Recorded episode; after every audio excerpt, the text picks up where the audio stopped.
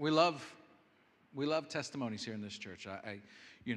Testimony is an incredibly important part of who we are as the body of Christ. It's not just a Grace House thing, but it's an incredibly important part of who we are as God's people, is that we're people of testimony. We're people of testimony. If you think about it, if you think about the fact that the reason why most of you are here this morning, the reason why those of you who are trusting in Jesus Christ, are believers in Jesus Christ this morning, is because somebody shared the testimony of Jesus Christ with you at some stage in your life, and for some reason you believed them. They told you about Jesus, and you believed them. Maybe it wasn't somebody in person, but maybe it was somebody you were just opening up the Scriptures. And for whatever reason, the Scriptures came alive to you in that moment, and you believed them. When we read the Gospels, we're not just reading a Christian textbook. When we read the Gospels, we're actually reading the testimony of what the first disciples of Jesus, what the first followers of Jesus, what they saw, what they heard, what they learned about what God was doing in and through the person of Jesus Christ. And this is merely their way of recording it and giving it to us and saying, hey, here is what God has done in our midst. Here is what He is doing. Here is what God has done at the cross. He has brought salvation to us through the cross. Here is our testimony. In fact, it's so important, the value of testimony in the life of the church. Can we turn this down just a little bit? I'm getting so much feedback in the foldbacks, I think. It's so important and valuable to life and testimony of the church that, for instance, in 1 John, when he's writing to this church, which I suspect is just going through a massive church split,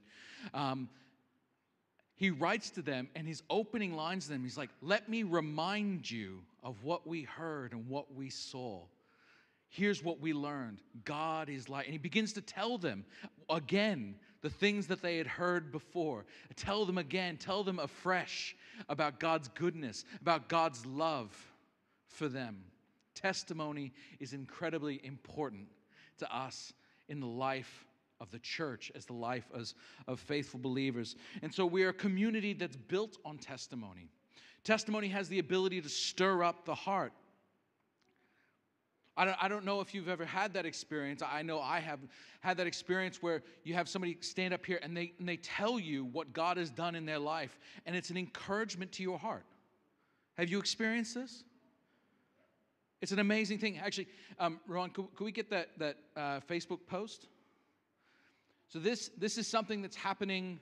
I screenshotted it this morning.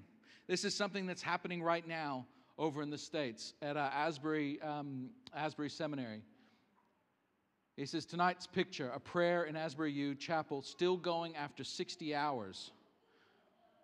They experienced revivals in the 50s and the 70s, and people have been praying for decades for it again. Don't grow weary in your praying. Now, I see some people question, oh, is this revival? Is that... Look, we've held regular prayer meetings in this church for 7 years. We've run regular prayer meetings for 7 years. I can tell you, at no point has it felt like it could just go for 60 hours.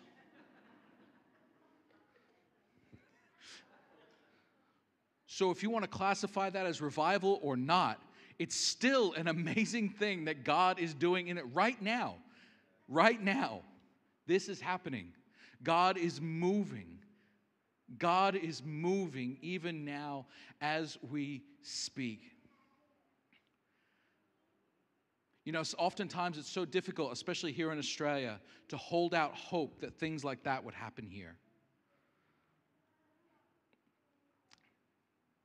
But we want to pray. We want to seek God that He would do those same things here. That His Spirit would come, that His presence would come in such a way that a 60-hour, 120-hour, 4 or 5-week-long prayer meetings would not seem that far-fetched. Yes, what? Exactly. Let me tell you a story. I remember, this was years ago now. I'd been a Christian for maybe 3 years. And now, I had amazing experiences with the Lord, amazing times of worship, definitely enjoyed prayer. But Every time I'd hear a preacher, every time I'd hear someone talk about how, oh, you know, well, when we get to heaven, we'll just be gathered around the throne for all eternity, just singing his praises. I'm like, look, I enjoy worship, but I think maybe I'll get bored. Are any of you willing to admit to those kinds of thoughts, those unsanctified, unholy thoughts? How dare you? But in the weakness of our flesh, that's the kind of things we think. But I've had this experience one time, and this is years ago now. And I wouldn't say that I've ever really been slain in the spirit or fallen down under the power or anything. I just never had that experience. But I had this experience one time where I was doing the dishes at a church, and I just had some worship music playing on my phone. And all of a sudden, it's like the Holy Spirit just like snuck up on me and like jumped me.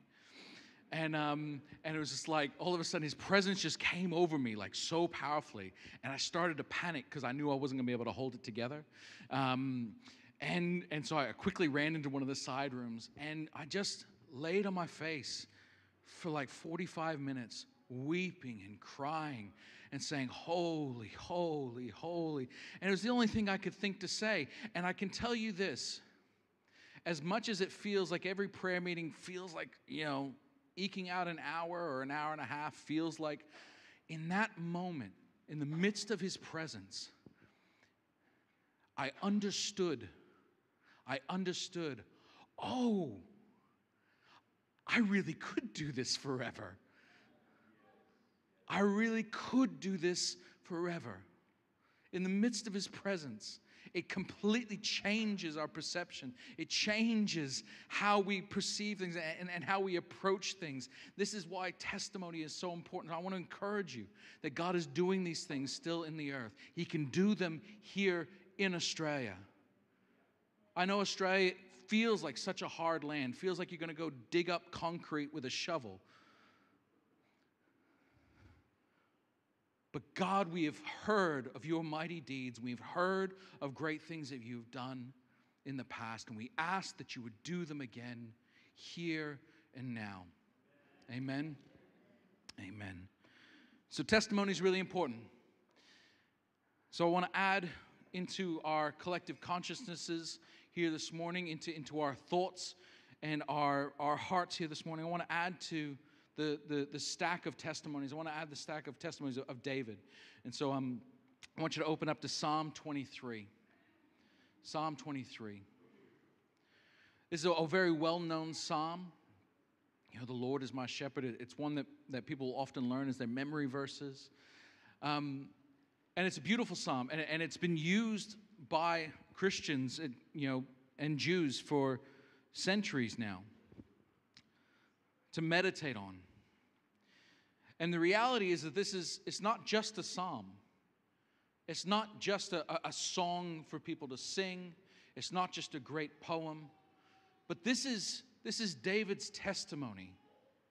This is David's testimony in psalm form, in poetic form.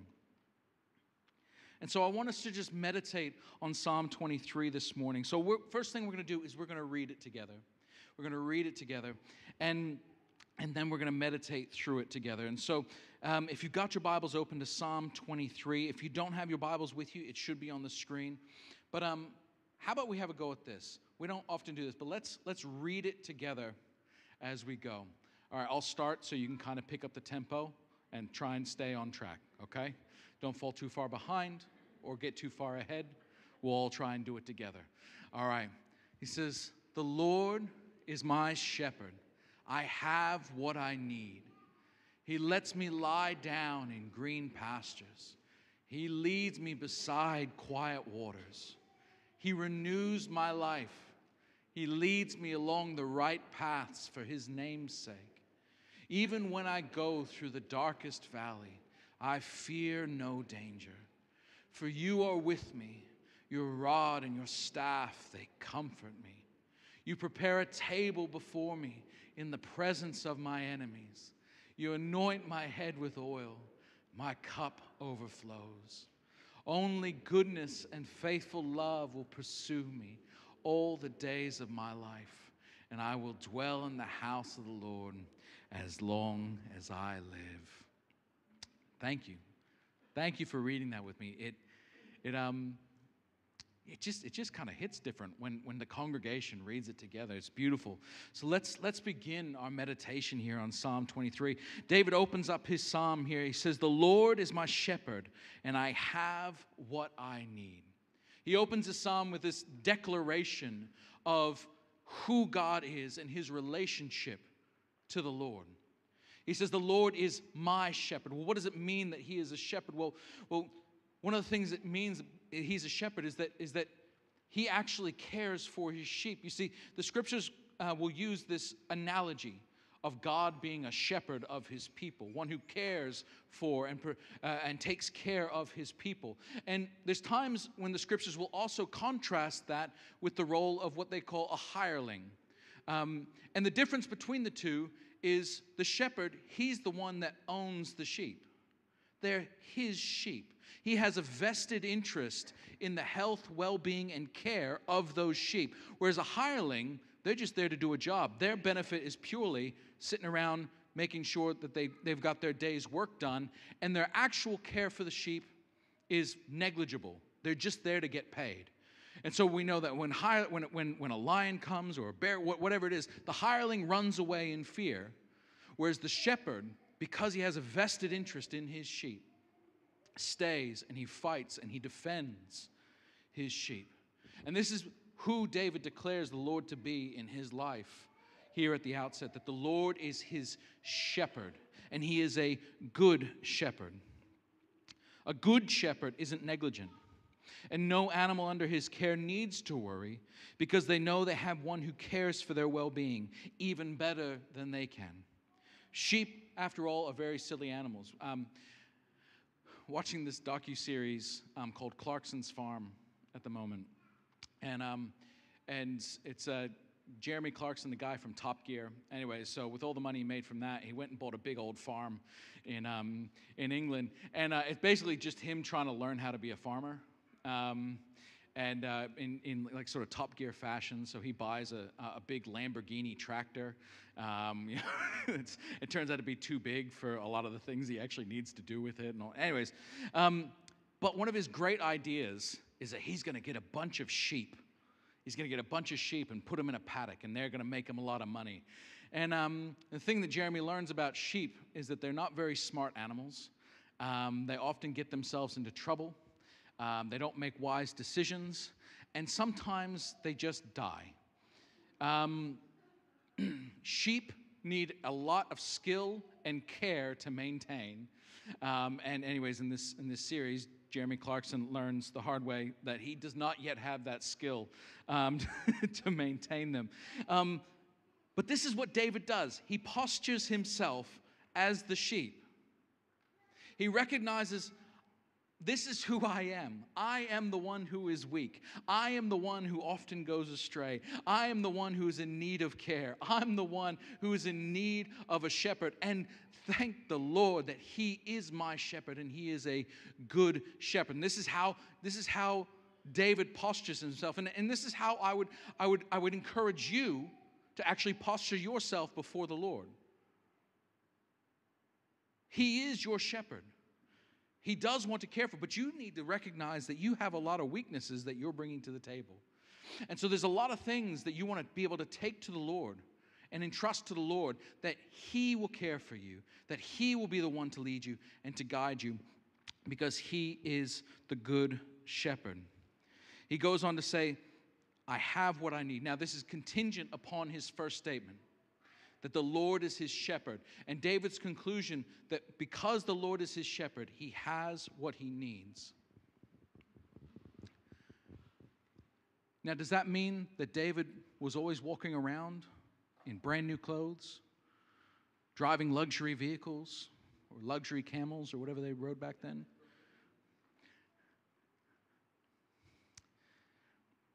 Oftentimes Christians struggle. God's people struggle because we have an idea about what we need. We have an idea about what we think we need. and God has a completely different idea about what we actually need. So this is David's opening declaration that the Lord is his shepherd, and because he's my shepherd, I have what I need. Now the rest of the psalm is going to be a reflection. It's going to be a reflection on that theme. And in order to help us reflect on this scripture, we want to have a look at the structure of, the actual structure of the psalm.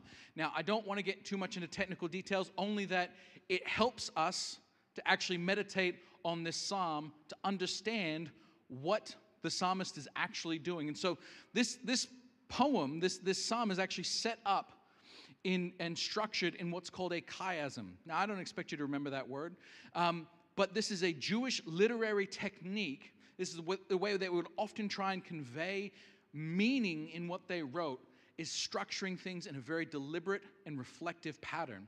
And unlike us, we tend to put like the climax of our point right at the end. You know, we tend to like really like to build and, you know, until our final point. But in Jewish thought, in Jewish literary fashion, they would often put the main thrust of their argument here in the middle. And so as we walk through this, I just want to keep this in mind that these are corresponding points. So A corresponds to A, B corresponds to B. And I haven't put the whole verse there because I wanted you to actually be able to read what is there. And so verse 1, the Lord is my shepherd, I have what I need, corresponds to verse 6. Only goodness and faithful love will pursue me all the days of my life, and I will dwell in the house of the Lord. He lets me lie down in green pastures. That corresponds to, you prepare a table before me in the presence of my enemies. You anoint my head with oil, and my cup overflows. And the idea is not that you're meant to read it like I just read it there. The idea is that as you take up one idea, you then take up the other idea. And as you think about the differences between the two, as you meditate on both ideas together, it brings revelation, it brings illumination to what it is God is speaking in and through this psalm. A bit technical, but does that make something of sense? Good? All right. Awesome. I was a bit worried about that because I'm often bad at explaining the technical things. And I really actually just want you to enjoy reading Scripture without feeling like you're just constantly in over your head. And let me just encourage you, if you feel like that, just enjoy reading Scripture. Begin reading. Begin reading. Ask Holy Spirit, what do you want to speak to me through your word today? And just begin reading and see what he highlights and see what he begins speaking to your heart. But I want to highlight three themes here in this psalm. And we'll walk through them. So the first theme I want to highlight here is the theme of provision. You see, David begins and he says, because the Lord is my shepherd, he says, he lets me lie down in green pastures and he leads me beside quiet waters. It's almost like he's reflecting upon where his life began as a shepherd boy. That in the very beginning there, in the beginning of his life, the Lord was his shepherd and the Lord led him into green pastures and to still waters. He took care of him. He provided for his needs, even in that place. But then he also reflects, and he talks about how, in verse 5, he says, you prepare a table before me in the presence of my enemies. You anoint my head with oil, and my cup overflows. You see, he also has this other thing. Is oftentimes we want to believe that, well, when everything is going good, it's because God is taking care of me. And that's good. That's good. But David also wants us to understand that even when you are in the midst of a raging battle, even when you're in the midst of your enemies, he is there providing for you as well. And this was David's experience. As a young shepherd boy, he would take care of his flock, and he would be led to green pastures. He would be led to still waters for his flock, and God would care for him and nourish him even in through those things. And we know David's story that as his life goes on, there was many times when he was on the run. There's many times when his enemies were pursuing him. There's many times in his life when he had enemies who were surrounding him, plotting for his downfall, trying to kill him, trying to dethrone him. And David's reflection upon all of this is that there you are, my good shepherd, preparing a table for me in the midst of my enemies. You anoint my head, my cup overflows. In the good times and in the bad. David's testimony is that God provides. The second theme I want to draw out of this is the theme of restoration and salvation. In verse 3, he says, he renews my life. He renews my life. Other translations will say, he restores my soul. You know, it's a beautiful thing when you're going through a hard season and you're going through a tiring season, and you simply just get alone with the Lord, and all of a sudden, you just feel your heart being refreshed. You feel yourself being refreshed. You feel that burden lifting. You feel God's presence coming alongside you. This is David's testimony, is that he renews my soul. And Christians down through the last 2,000 years of church history, this has been their testimony, that God renews their soul. Not only in the sense of salvation through the cross, but in the sense of this ongoing walking relationship where he cares for us. He picks us up.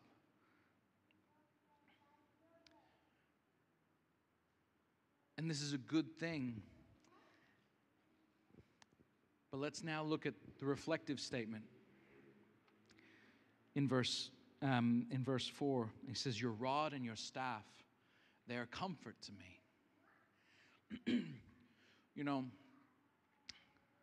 so often we want the renewal of life. We want him to restore our soul and to bring peace back to our hearts. But in David's experience, sometimes that is going to come through correction and discipline. Sometimes that is going to come through correction and discipline. Nobody likes that. In fact, the author of Hebrews will say, when he's writing to the church, he says, endure suffering as discipline. God is dealing with you as sons. For what son is there that a father does not discipline? But if you are without discipline, which all receive, then you are illegitimate children and not sons. You see, David's reflection is that in God's restoring and renewing of our souls, oftentimes that's going to come through a rod of discipline. And that's not to mean that God is harsh or heavy-handed, but there's times in our lives when God needs to give us a course correct, when there's sin in our lives, that God needs to expose it and say, this is an issue, and it needs to change. Let me straighten your heart. Let me change this. Let me wash you clean. Let me remove this sin from your life. And I can tell you from experience that in the process and in the moment when God is doing that, it does not feel good. It never feels good to be disciplined. It never feels good to be corrected. Your ego and your flesh hate it. But remember, God's a good shepherd. And so David's reflection on this is that in his renewing and restoring of my soul, his rod and his staff, rather than being something that I fear, it actually has become a comfort for me. It has become a comfort for me when God brings correction and discipline to my life. Because he's bringing about sanctification. He's bringing about wholeness and restoration to our lives. The third theme I want to reflect on in this passage is the theme of leading and guiding. You know, it occurs to me that the first half of the psalm, I think most people really can get on board with, because it's like all the good stuff. But it's the second half of the psalm where you're forced to deal with the realities of life. And we don't want to deal with the realities of life oftentimes. And this theme is no different. He says he leads me along the right paths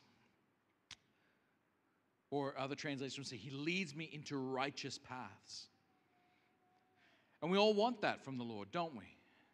We all want Him to be leading us and to guide us. We all want Him to be showing us how to live righteously and to do what is right. We want Him to lead us into the right things for us, wherever that may be. And we say that, Lord, I will follow you wherever you go. But then the reflective statement is, even when I go through the darkest valleys, or even when I go through the valley of the shadow of death, that's far more impactful. I prefer the older translation. Even when I go through the valley of the shadow of death, well, I wanted the right path. I wanted the righteous path. I wanted to be led by the Lord. Lord, speak to me. I'll go to the ends of the earth for you. I will do whatever it is you want me to do. Just speak to me. Well, oftentimes when the Lord speaks, and oftentimes when the Lord leads, sometimes you've got to walk through Death Valley. You've got to walk through the darkest valley. Oftentimes the righteous path will lead through that dark valley. But what's David's testimony? Is that he leads and he guides, like a good shepherd does. And sometimes He takes us through dark valleys. But that's okay, because I know my shepherd is with me. Because I know my shepherd, His rod and His staff, I know His voice. And so I can trust Him to lead me through this whole situation. And at the center of this poem, we have this line. It says, for His name's sake. For His name's sake. This is the central point that David wants us to reflect on. This is the central point of what David wants to give us. Why? Why is God a good shepherd to us? Why does He love His sheep so well? Why does He provide for all their needs? Well, David's reflection is, it's actually for His name's sake. It's so that His name would be known as good. So that His sheep, His people, would know that He is good. That they would revere His name. That they would love His name, that they would love the God who cares for them like sheep. Despite all of our wanderings, despite all of our weakness, despite all of our silliness and distractions and sin, despite all of this, He loves us. And He comes for us. He's the one who leaves the 99 and goes after the one and celebrates with great joy when He finds us. And it's for His name's sake. He wants us to know this about Himself, that we would honor Him, that we would love Him, that we would know this about His name. And not just for us, but so that others would know as well. That others would see your walk with the Lord. Others would see God's grace on your life. And they, via that testimony, will begin to honor the Lord's name as well. They would begin to see that God is actually good. This is Paul's reflection in Romans. God's goodness is what leads people to repentance. And God wants to give you that testimony. God wants to give you that testimony of His goodness and His grace. In fact, that's where David's conclusions lead. So we started in verse 1 where David declares that the Lord is my shepherd, so I have what I need. And his conclusion, his reflective statement upon this, after all is said and done, here's David's conclusion. That because the Lord is my shepherd, only goodness and faithful love will pursue me all the days of my life, and I will dwell in the house of the Lord as long as I live. I will dwell in the house of the Lord as long as I live. This is David's testimony of the goodness of God in his life. This is not just a great psalm for us to reflect on. It's not just a good bit of poetry. It's not just something to give you comfort. It's David's testimony that this is who God is. This is who he has experienced God to be over the course of his life. That he is a good shepherd. That he loves his flock. That he provides. That he protects. That he cares. He leads and he guides. And he restores our souls. So what does this mean for you? Well,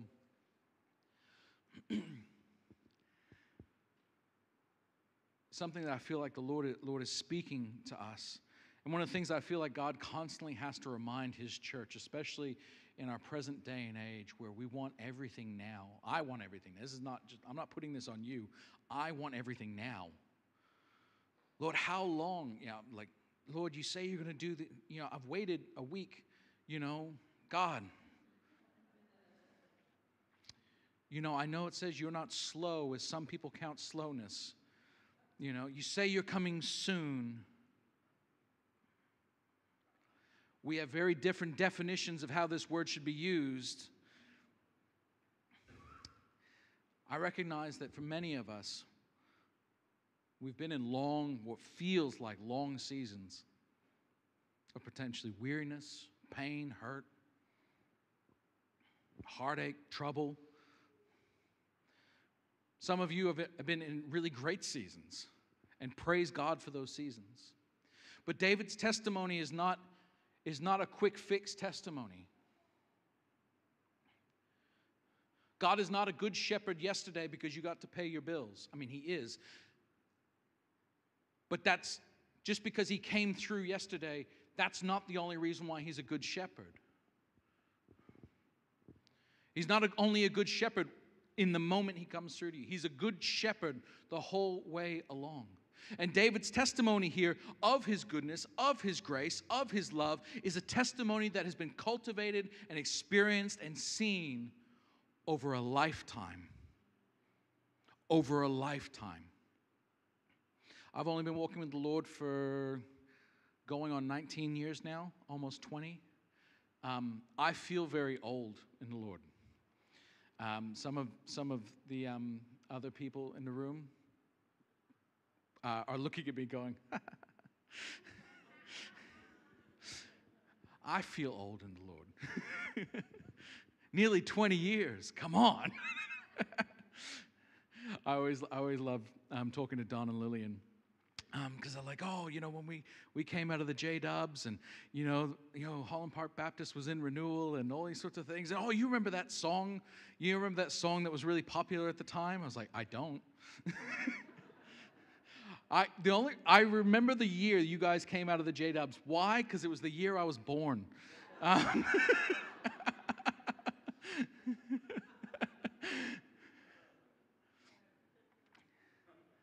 And I want to encourage you here this morning, in your weariness. I want to encourage you, perhaps in the midst of your fatigue. Maybe you feel like you're in the middle of, you have enemies surrounding you. I want to encourage you, don't give up. Don't lose hope. God is going to come through. God is going to provide. God is going to care for you far better than you're capable of caring for yourself. I know. For me, if something happens, like, oh God, I need you to come through, and I've always got a plan. God, if you could just do A, B, and C, we could get this whole situation sorted quick, smart. But what I've had to learn is that God's like, I could do A, B, and C, but then, you know, D, E, and F would happen, and you didn't think about that, did you? And then, and so what I've had to learn to do over the years is actually take a step back and go, Lord, you are my shepherd. I'm not yours. I'm the sheep here. You're the shepherd. And so, and I don't do this very well, what is it that you want me to do? Do you want me to wait? Do you want me to go? Lord, you show me.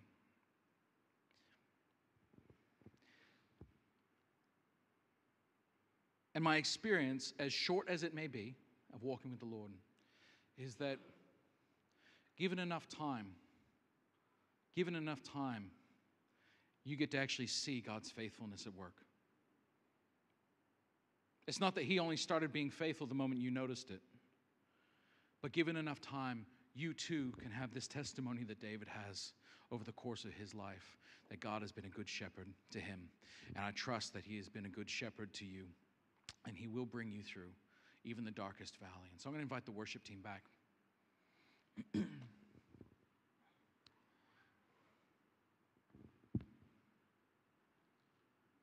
I'd love, if you're able, if you could stand. We're going to pray.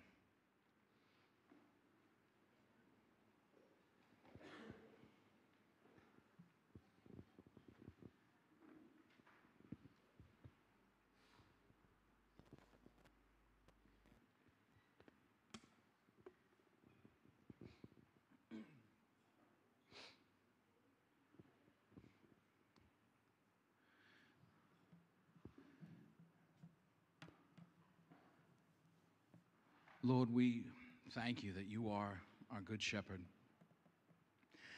Oh, God, I pray for our hearts that we would be able to accept and adopt a posture of sheep.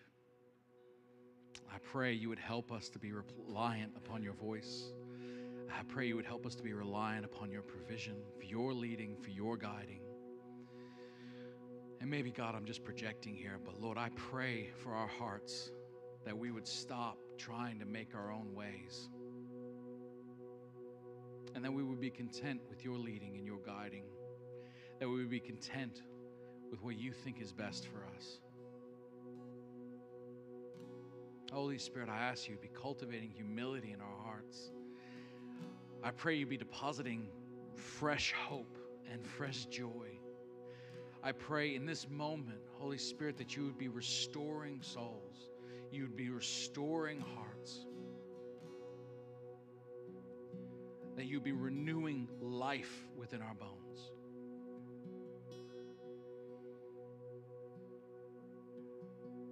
Lord, let us look with hopeful expectation for joy to come in the morning.